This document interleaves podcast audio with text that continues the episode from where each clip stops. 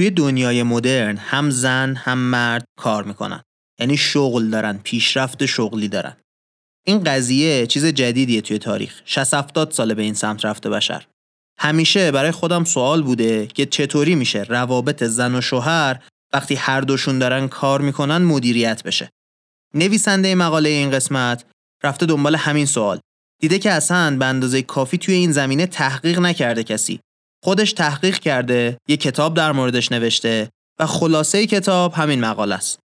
مقاله قراره به یه سوال محوری جواب بده. اینکه یه زوج چطوری باید خانواده و کار رو در کنار هم مدیریت کنن که بتونن توی هر دوش موفق باشن.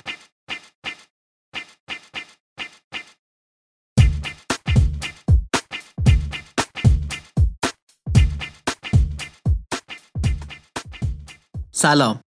این اپیزود سی و دوم کارکسته که داره توی مرداد 1400 منتشر میشه توی هر اپیزود کارکست من محمد هادی شیرانی به کمک تیم کارکست میریم سراغ کسب و کارهای آدمای موفق و سعی می‌کنیم از تحقیقهای علمی چیزایی یاد بگیریم که به درد کار و زندگیمون بخوره. مقاله این قسمت توی سال 2019 منتشر شده و نویسندش خانم جنیفر پتریگلیریه از دانشگاه انسعاد. مثل همیشه منبع این اپیزود توی توضیحات اون پلتفرمی که پادکست رو توش گوش می‌کنید هست.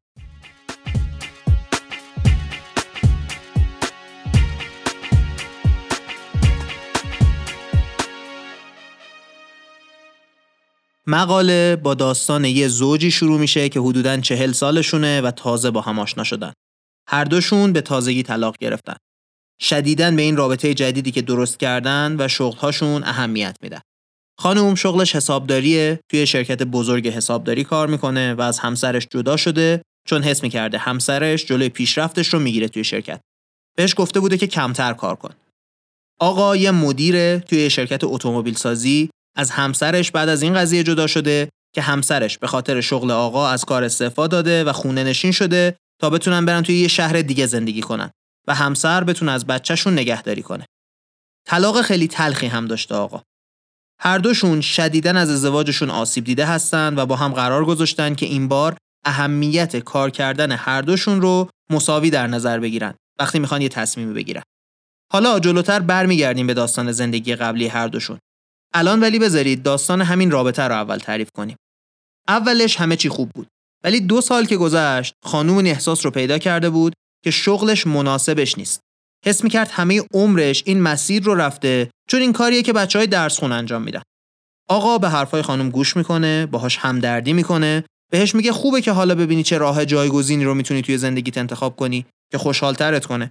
ولی بعد از چند ماه که شرایط تغییری نمی‌کنه، خود آقا هم تحت فشار بوده حمایت عاطفی، شغل پرفشار، مدیریت ازدواج قبلی و بچه هایی که از ازدواج قبلی داشته خیلی روش فشار ایجاد می‌کردن. در همین شرایط اونم شروع می‌کنه به شک کردن در مورد مسیر شغلش. با خودش فکر می‌کرده آیا میشه دو تایمون مسیر شغلیمون رو با هم عوض کنیم؟ مشکل این بوده که اولا از نظر مالی نمی‌تونستن مدت زیادی بیکار بمونن. دوما فشار زندگی طوری بوده که وقت خالی برای اینکه بشینن و فکر کنن و تصمیم بگیرن وجود نداشته. همش تو بدو بدو بودن. هر دو دنبال این بودن که حس بهتری از زندگیشون بگیرن و گیر کرده بودن. داستان رو همینجا نگه داریم. یک کم حرف از عدد و رقم بزنیم. 63 درصد زوجهای آمریکایی که بچه دارن هر دوشون کار می‌کنن. توی اروپا این عدد یک کمی بزرگتره. من یک کمی گشتم این عدد رو در مورد ایران پیدا نکردم. ولی خب مهم نیست. یه درصدی هستن دیگه. مسئله اینه که همه جای دنیا تقریبا این عدد داره بزرگ میشه. تعداد خانواده هایی که هم زن و هم مرد شاغلن بیشتر میشه. معمولا هم زن و مرد بسیار تحصیل کرده هستن، توی شغل های پرفشار کار می‌کنن، تمام وقت مشغول کارن و دارن توی کارشون پیشرفت می‌کنن. شغل زن و مرد هر دو منبع اصلی هویت و جاه طلبیشونه. یعنی هم معنی زندگی از شغل میاد، هم تلاش برای پیشرفت و بهبود از شغل میاد. تحقیق نشون میده اگه کار خونه رو با هم تقسیم کنن این خانواده ها هم از نظر مالی اوضاع بهتری دارن هم احساس آزادی بیشتری توی رابطهشون می‌کنن و همین که شانس طلاق گرفتنشون از متوسط پایین تره. ولی خب اون روی سکه اینه که وقتی هر دو کار می‌کنن مشکلات خاص خودشون رو هم پیدا می‌کنن. یه چیزایش رو اول اپیزود گفتیم حالا مفصل هم در مورد این مشکلات حرف می‌زنیم. مثلا چه می‌دونم به خاطر شغل کدومشون حاضرن برن یه شهر دیگه زندگی کنن یا مثلا okay که یکیشون تصمیم پر ریسکی بگیره در مورد کارش اگه مثلا بچهشون مریض شده کی از سر کار مرخصی می‌گیره زودتر میاد که از بچه نگهداری کنه؟ سوال اساسی اینه که چطوری میشه؟ هم توی خانواده نقش رو درست انجام داد همین که توی کار موفق بود. اگه آدما نتونن این سوالایی که پیش میاد رو درست مدیریت کنن هم پشیمونی باقی میمونه هم تعادل رابطه به هم می‌خوره.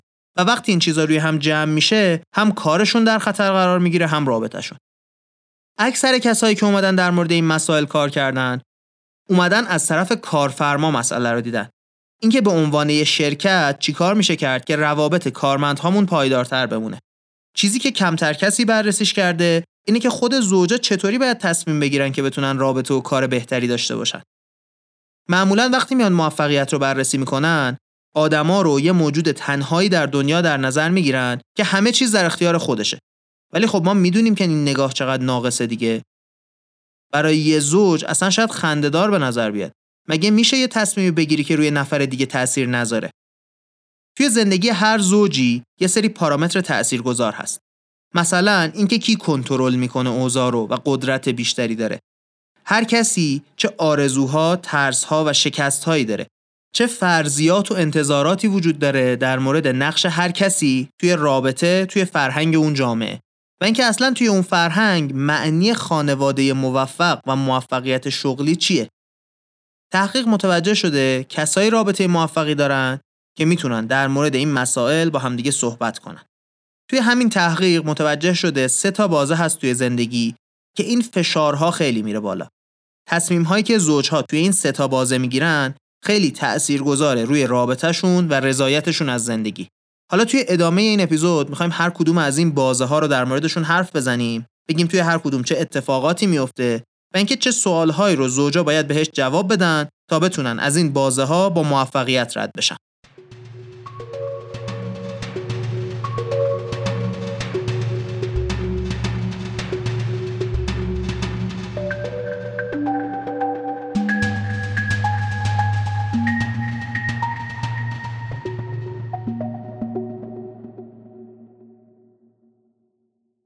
بازه اول همون اول رابطه است.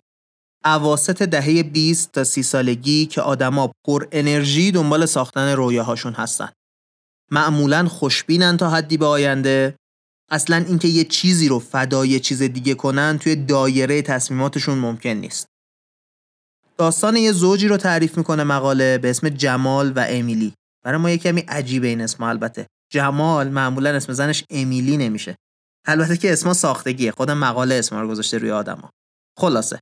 جمال توی شرکت عمرانی کار می‌کرده مدیر پروژه بوده و توی اون شرکت پیچیده ترین پروژه ها رو معمولا انجام می‌داده. امیلی توی یه شرکت پوشاک کار می‌کرده. تازه هم اولین شغل مدیریتیش رو به دست آورده بوده. اولش همین آخر هفته ها هم دیگر رو می‌دیدن و اینا. می‌رفتن توی طبیعت راه می‌رفتن. این صحبت ها بعد از 18 ماه از آشنایشون ازدواج می‌کنن. سه ماه بعد از ازدواجشون وضعیتشون شدیدا تغییر می‌کنه. شرکت جمال یه پروژه توی مکزیک می‌گیره که می‌خواسته جمال رو بذاره سر اون پروژه. امیلی هم حامله بوده همون موقع. جمال قبول می‌کنه که سه هفته از هر ماه رو توی مکزیک باشه و فکر می‌کرده که این حقوقی که می‌گیره کمک می‌کنه به امیلی که راحت تر هزینه های بچه رو بده. امیلی هم که خب توی همون شهر هیوستون که زندگی می‌کردن ادامه میده به کار کردنش. موقعی که دخترشون به دنیا میاد پرواز جمال تأخیر داشته. اصلا نمی‌رسه به زایمان. امیلی که تنهایی داشته هم بچه داری می‌کرده. هم می‌رفته سر کار. خونه رو هم باید مرتب و منظم نگه میداشته حس می‌کنه که اون یه ذره پولی که اضافه شده و دارن باهاش خرج پرستار بچه رو میدن اصلا کافی نیست. حس می‌کرده یه عالمه کار سرش ریخته. کسی هم ارزشی برای کاری که داره می‌کنه قائل نیست. جمال هم اوضاع خوبی نداشته. شدید تحت فشار بوده به خاطر کار. احساس عذاب وجدانم داشته که نمی‌تونه کمک کنه به امیلی. این مسافرت های پشت هم هم شدیداً اذیتش می‌کرده. بعد از چند باری دعوا و کشمکش جمال و امیلی تصمیم می‌گیرن که امیلی کار کمتری رو از شرکت قبول کنه که بتونه دورکاری کنه و همه با هم مدت این پروژه رو توی مکزیک زندگی کنن. یک کمی که میگذره امیلی حس می‌کنه از شرکت دور افتاده. ترفیعی هم که قرار بوده بهش بدن دیگه بهش نمیدن. اینطوری میشه که از تصمیمی که گرفته پشیمون میشه. حس می‌کنه که کاش یه تصمیم دیگه گرفته بودم معمولا اولین مشکلی که زوجا باهاش برخورد می‌کنن اولین اتفاق مهم توی زندگیشونه. حالا می‌خواد بچه دار شدن باشه می‌خواد یه ترفیع شغلی بزرگ باشه یا می‌خواد حتی ایجاد یه خانواده جدید باشه بعد از طلاق. این اتفاق بزرگ اول باعث میشه که اون خاصیت استقلال مطلق توی تصمیم گیری از بین بره. تصمیم های شغلی هر کدوم روی اون یکی تاثیر جدی بذاره. تحقیق نویسنده نشون میده دو تا اشتباه رایج هست توی این مرحله از زندگی.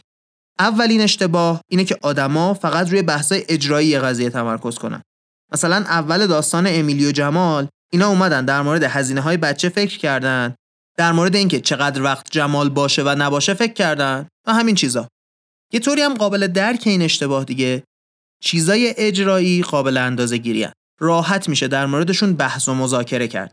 مسائل روانی و اجتماعی خب اندازه گیریشون سخته. بحث کردن و قرار گذاشتن در موردشون هم سخت میشه دیگه. مثلا شما نگرانی رو چطوری می‌خوای کم می‌کنی که در موردش تصمیم بگیری؟ که مثلا از فلان حد بیشتر نشه نگرانی. نمیشه که. ولی مشکل همینه. این بحثای روانی حل نشده باقی میمونن. فشار جمع میشه روی هر دو طرف. زوجها توی این مرحله باید حتما در مورد احساساتشون، خواسته هاشون، نیازهاشون، ارزشهاشون با هم حرف بزنن. نگرانی هاشون رو بیان کنن. اگر هم در مورد احساسات صحبت کنن هم در مورد چیزای اجرایی شانس موفقیت خیلی بیشتر میشه اشتباه دوم اینه که فقط بر اساس شرایط مالی تصمیم بگیره این هم اینطوری میشه که خب بیایم ببینیم کی بیشتر پول در میاره اون رو بذاریم تو اولویت اون یه نفر دیگه هم بیشتر وقتش رو بذاره روی مراقبت از بچه یا حالا چیزای مشابه. ولی مشکل اینه که وقتی اینطوری تصمیم می‌گیریم دوباره ارزش ها و خواسته های آدم ها رو در نظر نمی‌گیریم. خیلی آدمای کمی هستن که فقط و فقط به خاطر پول کار می‌کنن. اکثر آدما پول رو می‌خوان ولی دلایل دیگه هم داره کار کردنشون. می‌خوان که پیشرفت کنن چیز یاد بگیرن یا اینکه وظیفه مهمی داشته باشن. توی کارکست در مورد این دلایل کار کردن حرف زدیم جاهای مختلف. یا به جز این ممکنه یکی بخواد توی یه شهر یا محله خاصی زندگی کنه که به بقیه خانوادهش نزدیک باشه. یا مثلا چون با درآمدش می‌تونه توی اون محله کیفیت زندگی بهتری داشته باشه ترجیح بده اونجا زندگی کنه. یا حتی به خاطر اینکه دوست و آشنا زیاد داره توی اون محل. دوباره داستان جمال و امیلی رو یادتون بیاد. خب تصمیم دوم بر اساس پول بوده. پاشید بیاید مکزیک چون من بیشتر پول در میارم.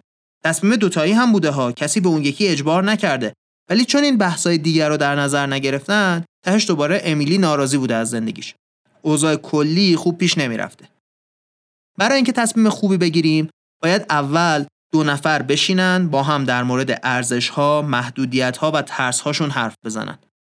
توی این موضوعات به جنبندی برسن که برای جفتشون قابل قبوله. وقتی که این شرایط تصمیم گیری رو با هم تعریف کردن، بعدا خیلی راحت میشه مسائل. چون میشه از این معیارهایی که قبول کردن دوتایی استفاده کنن که تصمیم درست رو بگیرن. اینطوری این شرایط پیش نمیاد که کسی به خاطر طرف مقابلش یه تصمیمی رو بگیره بعد از خودگذشتگی زیادی بکنه. از خودگذشتگی زیادی پایدار نیست دیگه. بعد از یه مدتی طرف خسته میشه. یه فشاریه که هی داره جمع میشه روی هم. یه روزی بالاخره می‌زنه بیرون. این محدودیت ها و فاکتورهای مهم همیشه مهم میمونن. هیچ وقت نامهم نمیشن. پس اگه توی تصمیم گیری دخیلشون نکرده باشیم بالاخره یه روزی مشکل پیش میاد. دیر و زود داره ولی سوخت و سوز نداره. کار بعدی که باید انجام بشه اینه که زوج بشینن در مورد این تصمیم بگیرن که آقا کار و خانواده چطوری باید تقسیم بشن؟ مثلا ممکنه یه سری بگن خب معلومه پنجا پنجا. اندازه هم کار می‌کنیم اندازه هم وقت برای خانواده می‌ذاریم. این جواب برای بعضیا خوبه برای بعضیا نیست. در مورد هر زوجی فرق داره. باید بشینن بر اساس اون معیارهاشون تصمیم بگیرن که چه نسبتی خوبه. چقدر کار خونه و خانواده هر کدومشون باید انجام بدن. چقدر کار بیرون. سه تا مدل وجود داره توی این قضیه. یه وقتایی این شکلی میشه که یکی کارش میشه اولویت اول اون یکی کارش میشه اولویت دوم. یه وقتایی نوبتی میشه قضیه. یه دوره یکیشون اولویت اولش کاره یه دوره یکی دیگه. یه سری هم به این نتیجه می‌رسن که اولویت اول هر دوشون باید کار باشه الان ممکنه یه سری توی ذهنشون شروع کنن به قضاوت کردن که یه مدلی خوبه یه مدلی بده ولی داستان اینه که نویسنده مقاله اومده آدمهای 20 تا 60 ساله رو بررسی کرده از فرهنگ ها و کشورهای مختلف در نهایت حرفش اینه که همه این مدل ها می‌تونن به خوبی کار بکنن. به چه شرطی؟ به این شرط که بشینن دو طرف در موردش حرف بزنن. بر اساس همون متر و معیارها تصمیم بگیرن. از غذا گروه سوم کسایی که هر دو کار رو می‌ذارن توی اولویت اول معمولا موفقن. از غذا سختترین مدل هم برای مدیریت همینه. چرا؟ چون هی مشکل پیش میاد. ولی چون هی مشکل پیش میاد این آدما یاد گرفتن که در مورد مشکلاتشون با همدیگه حرف بزنن. این توانایی صحبت کردن در مورد مشکل باعث میشه بیشتر موفق بشن. حالا داستان امیلی جمال رو بذارید تهش رو بگیم. نشستن با هم حرف زدن که آقا چی کار باید بکنیم. به این نتیجه رسیدن چیزایی که براشون مهمه اینه که بتونن توی شغلشون پیشرفت کنن بتونن نزدیک طبیعت باشن و بتونن یه خونه آرومی داشته باشن برای بزرگ کردن دخترشون. برای اینکه بتونن این کارا رو بکنن دو تا شرط مهم گذاشتن. یکی اینکه حتما هر دوشون توی یه شهر ثابت زندگی کنن و جابجا جا نشن و اینکه نهایتا 25 درصد زمانشون رو مسافرت باشن. قرار گذاشتن با هم که توی آمریکای شمالی زندگی کنن. نرن دیگه جنوب و مکزیک و این صحبت ها. یه نقشه برداشتن دور اون محوته هایی که توی آمریکای شمالی براشون مناسب بود دایره کشیدن. جاهایی که هر دوشون می‌تونستن کار مناسب پیدا کنن بقیه شرط هم برقرار بود. در نهایت توی آتلانتا ساکن شدن و کار پیدا کردن. هر دوشون هم تصمیم گرفتن شغلشون اولویت اولشون باشه. نویسنده میگه الان سه سال گذشته از اون روز و امیلی بچه دومشون رو حامل است. خب یکی از این موقعیت های حساس رو گفتیم دو تا دیگه مونده که در موردشون حرف بزنیم.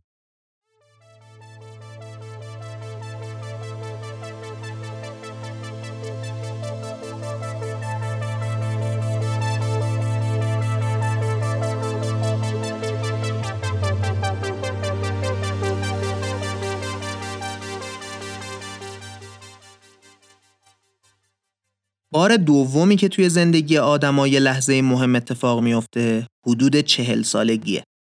بحران میانسالی اسمش دیگه زیاد شنیدیم. نویسنده میگه دلیل اتفاق افتادنش اینه که آدما تا اون موقع سعی می‌کردن مسیری رو برن که جامعه تایید می‌کنه. پدر و مادرشون یا خانواده ها و دوستاشون تایید می‌کنن.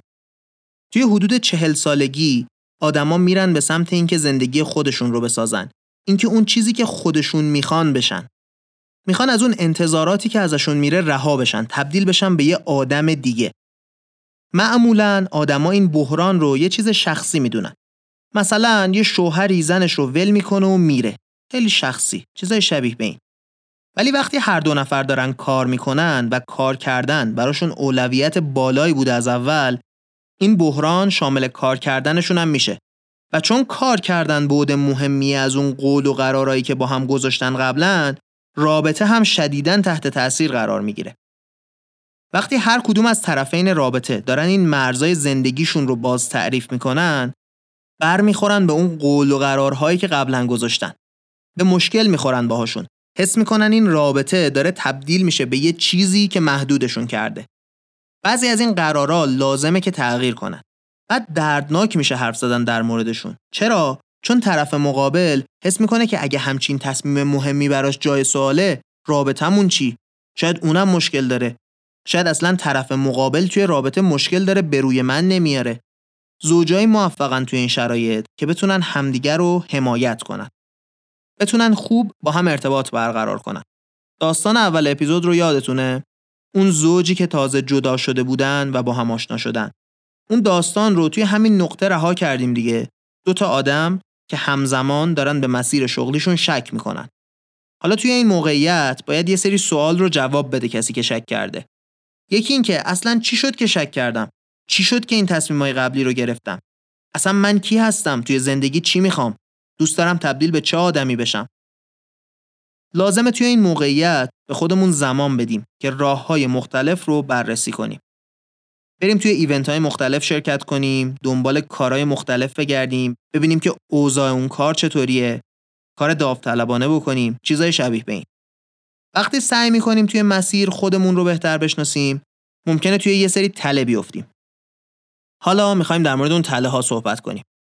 اولیش عدم اطمینان به طرف مقابل و گرفتن گارد دفاعیه. وقتی طرف مقابل داره دنبال این مسیر میگرده شما ممکنه حس کنید که چرا زوج من ناراضیه. این مشکل شغلیه یا مشکل رابطمونه تقصیر من نیست. چرا اصلا داره دنبال آدمای جدید میگرده که باهاشون آشنا بشه؟ من کافی نیستم. این شک و شبهه ها باعث میشه که عدم اطمینان پیش بیاد.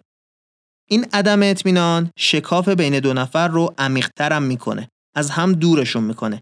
انقدر این فضا مسموم میشه که خود رابطه تبدیل میشه به اون چیزی که داره جلوی این فرایند تغییر رو می‌گیره. توی همچین شرایطی باید با طرف مقابل رو راست بود. اجازه بدیم که طرف مقابل به همون بگه که مشکل از رابطه نیست. بعدش هم باید باور داشته باشیم که در نهایت این تغییرات قرار اتفاقای خوب بیفته. قرار وقتی ازش رد شد طرف مقابل آدم بهتری بشه. در نهایت باید حواسمون باشه که حمایتگر باشیم. حمایت کنیم از طرف مقابل که بتونه مسیر جدیدش رو پیدا کنه. وقتی کسی داره از منطقه امنش خارج میشه خیلی راحت تر می‌تونه این کار رو بکنه اگه یه نفر دیگر رو داشته باشه که کمکش کنه با استرساش مواجه بشه. همین حمایتگر بودن ولی می‌تونه تبدیل به مشکل بشه. توی بعضی رابطه ها یکی از زوجها همیشه داره طرف مقابل رو حمایت می‌کنه بدون اینکه هیچ حمایتی بگیره. توی رابطه اول داستان که تعریف کردیم گفتیم یکی از زوجها جدا شده بودن. خانوم کلا شغلش رو رها کرده بود رفته بود توی یه شهر دیگه. زندگیش رو به این مسئله اختصاص داده بود که از طرف مقابل حمایت بکنه. این اتفاق فشار زیادی درست کرده بود. شرایط هم خب سخته. طرف مقابلم چون خیلی تحت فشاره نمی‌تونه حمایت کنه. این اتفاق فشار زیادی درست کرده بود. حالا این خودش میشه یه مشکل روی مشکلای قبلی. چی؟ چه مشکلی؟ همین که طرف مقابل نمی‌تونه حمایت کنه. شرایط سخته. یکی تصمیم گرفته حمایت زیاد بکنه خودش حمایت نمی‌گیره. یه ناراحتی به ناراحتیاش اضافه شده. باید بدونیم که اصلا اشکالی نداره. وقتی کسی رو حمایت می‌کنیم خودمونم به حمایت نیاز داشته باشیم. باید بدونیم لازم نیست خودمون رو فدای دیگران بکنیم. لازم نیست بابت اتفاقات گذشته عذاب وجدان داشته باشیم. لازم نیست خیلی عالی باشیم. همین که از طرف مقابلمون در حد توانمون حمایت می‌کنیم خودش یه چیز عالی و کافیه. وقتی که به اندازه کافی دو نفر زمان گذاشتن روی تصمیم گرفتن وقتشه که دوتایی با هم اجراش کنن. موقع تصمیم گرفتن باید اون قول و قرارهایی که اول داستان با هم گذاشته بودن رو عوض کنن. قول و قرار جدید بذارن. وقتی قول و قرار جدید رو گذاشتن دوباره با هم می‌تونن ادامه بدن به مسیر. موقعیت سوم و آخر حوالی 60 سالگی اتفاق میافته. این تغییر وقتی اتفاق میافته که نقش افراد توی زندگی عوض میشه. یعنی چی؟ یعنی توی حدود 60 سالگی معمولا آدما پدر و مادرشون رو از دست میدن. بچه هاشون مستقل میشن و کار هم به یه موقعیتی می‌رسه که دیگه نزدیک به بازنشستگیه. مجموعه این اتفاقها زندگی رو شدیداً دچار تغییر می‌کنه. حالا که شرایط داره تغییر می‌کنه و بدن آدما هم کم کم داره توانایش رو از دست میده یه بحران هویتی اتفاق میافته. آدما با خودشون فکر می‌کنن که نقششون توی دنیا چیه. نویسنده داستان یه زوجی رو تعریف می‌کنه که با فاصله پنج هفته پدرشون رو هر دو از دست میدن. فقط مادر خانوم هنوز بوده که اونم مریض بوده. هر دوی آقا و خانوم میشن مسئول نگهداری از ایشون. چون دیگه هیچ کدوم از بچه هاش توی اون شهری که زندگی می‌کردن نبوده. بچه هاشون هم داشتن مستقل می‌شدن. بچه های همون خانم آقا. همین موقع بوده که اوضاع کاری هم به هم میریزه. مرد خانواده یه استودیوی طراحی دیجیتال داشته. توی همین زمان بزرگترین مشتریشون تصمیم می‌گیره که دیگه با این استودیو کار نکنه. خانم خانواده توی شرکت تولید ماشینالات کار می‌کرده و قرار بوده ترفیع بگیره. ولی اتفاقاتی میفته توی کارخونه که ازش می‌خوان بعد از 26 سال کار توی این کارخونه بازنشسته بشه. یه بار قبلا به این فکر کرده بوده خانم که شغلش رو عوض کنه. ولی وقتی شرایط همسرش خوب نبوده تصمیم گرفته بوده که استرس زیادتری درست نکنه تا بتونه بیشتر برای همسرش وقت بذاره. حالا حس می‌کرده که دور انداخته شده. بعد از 26 سال زحمت کشیدن برای یه کارخونه. این دوره سوم معمولاً با از دست دادن شروع میشه. ولی در واقع موقعیت های زیادی توی خودش داره. چطور؟ الان به خاطر پیشرفت تکنولوژی طول عمر آدما زیاد شده. ما یه وقتی رو داریم توی زندگیمون که نسل‌های قبلی معمولا نداشتن. معمولا الان آدمها بعد از این اتفاقات چند دهه هنوز وقت دارن که خوب و سالم زندگی کنن. نکته مهمش هم اینه که دیگه اولا وظایف پدر و مادری رو ندارن توی این موقعیت. دوما دیگه لازم نیست خیلی پول زیادی در بیارن و از نظر کاری هم آزادی عملشون زیاد میشه. معمولا شغلای مشورتی می‌گیرن توی این سن آدما. میان کمک می‌کنن به نسلهای جوونتر که موفقتر عمل کنن. یا مثلا میرن دنبال کارهای خیرخواهانه یا حتی درست کردن یه میراسی که بعد از خودشون بمونه. این موقعیت دوباره باعث میشه که آدما اون چیزی که هستن رو باز طراحی کنن. سوال ها مثل مرحله قبلیه. اینکه من کیم، چی می‌خوام از زندگی، برای بقیه زندگی می‌خوام تبدیل به چه آدمی بشم. داستان دوباره همونه. چیزی که نظر نویسنده رو جلب کرده اینه که آدما توی این سن یه کار جدید می‌کنن که جالبه. زوجها با هم یه کاری رو شروع می‌کنن. در کنار هم میبرنش جلو و این باعث میشه رابطهشون موفقیت آمیزتر هم بشه. یعنی به جای اینکه صرفاً با هم حرف بزنن و با هم تصمیم بگیرن با هم یک کار مشترک رو شروع می‌کنن. برخلاف مرحله های قبلی که فقط با هم حرف می‌زدن. این مرحله هم مثل مرحله های قبلی مشکلات خودش رو داره. اولین مشکلش اینه که آدما در مورد گذشتهشون حسرت می‌خورن. فکر می‌کنن کاش می‌شد یه طور دیگه ای تا اینجا رو زندگی می‌کردیم. چیزی که در این مورد مهمه اینه که حواسشون باشه که به هر حال این راهی که تا الان رفتن رسوندتشون به این نقطه. اگه یه راه دیگر رو می‌رفتن احتمالا الان این آدما نبودن. ممکنه حسرت بخورن که چطوری به عنوان یه زوج کار کردن یا چرا زیادی از خود گذشتگی کردن یا شاید چرا کم از خود گذشتگی کردن. مشکل دوم اینه که دامنه دید آدما محدوده. همه تا اون سن تا یه حدی مشکلات رو تجربه کردن، سختی کشیدن. بعد از اون همه سال زندگی ممکنه تغییر اصلا فراتر از تصور باشه. یه کسی که چهل سال یا بیشتر رو یه طوری زندگی کرده حالا ممکنه حتی دیگه به تغییر فکرم نکنه. بعدش اصلا این افزایش عمر آدما چیز جدیدیه. تجربه ما ازش کمه. چون قبلا آدما همچین فرصتی رو توی زندگیشون نداشتن. برای همین خیلی چیزی در موردش نشنیدیم. کسای زیادی نیستن که بتونیم الگوی خودمون قرار بدیم و شبیهشون بشیم. برعکس بقیه زندگیمون که همیشه الگوهای موفق داشتیم فراوون. این داستان اینترنت و اینها هم چیز جدیدیه. اینکه آدمای مسن بتونن از همدیگه یاد بگیرن کلا یه چیزیه که امکانش به تازگی فراهم شده.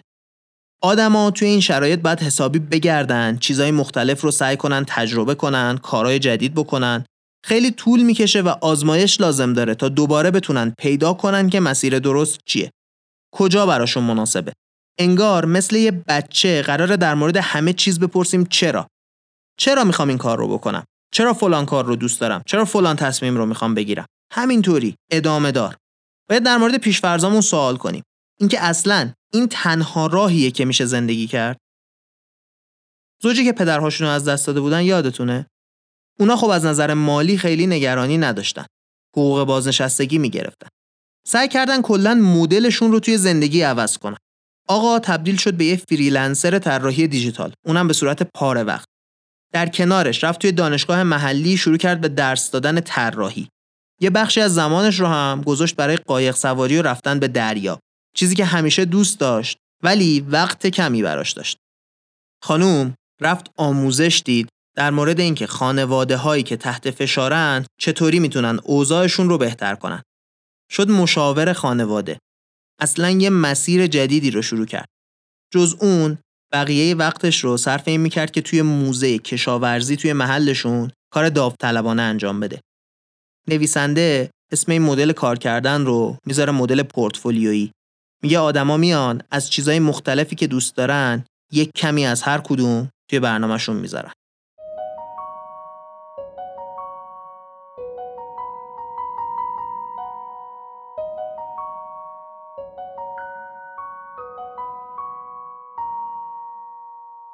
سه تا مرحله که در موردشون حرف زدیم هر کدوم سختی های مربوط به خودشون رو دارن ولی تا یه حدی هم شبیه همن توی تغییر اول زوج مجبور میشن که یه تغییر رو با مذاکره کردن در موردش حل کنن مذاکره در مورد اینکه نقششون قراره توی زندگی طرف مقابل چی باشه. در این مورد گفتیم که همیشه خوب نیست که کار و خانواده رو پنجاه پنجاه تقسیم کنیم. لازمه که علاوه بر بحث مالی و اجرایی این تغییرات در مورد احساسات و نیازها و ترسهامون با هم حرف بزنیم تا بتونیم اون نسبت درست از نقشی که قراره داشته باشیم رو به دست بیاریم. بعد از یه مدتی این نقشی که تعریف کردیم تبدیل میشه به محدود کننده برای تصمیم های جدید.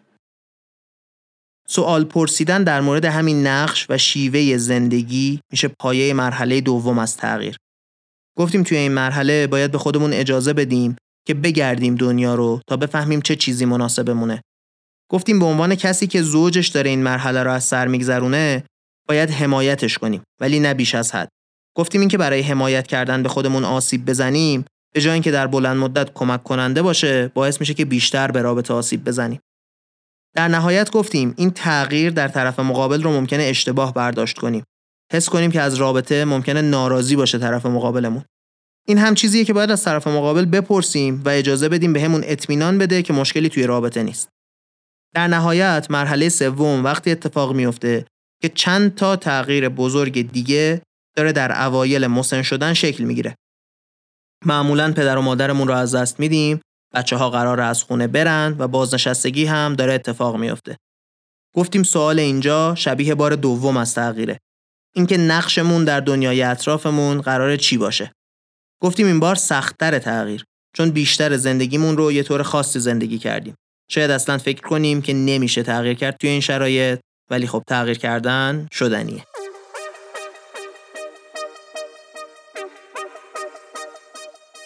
خب رسیدیم به آخر این اپیزود. یه کمی هم طولانی تر از همیشه بود اپیزودمون ولی به نظرم ارزشش رو داشت. جای کنجکاوی زیاد داره این موضوع. چیزی هم هست که تا آخر زندگی هممون قرار درگیرش باشیم. احتمالا. امیدوارم که لذت برده باشید. مثل همیشه ممنونم از شما که گوش می‌کنید کارکست رو. به دیگران معرفیش می‌کنید و نظرتون رو به همون میگید که کارکست بهتر بشه. مطابق معمول ممنونم از تیم کارکست. شبنم شجاع اردلان، محمد رستگارزاده، علی امیریان و آیلا رسیامی این بود اپیزود سی و دوم از کارکست.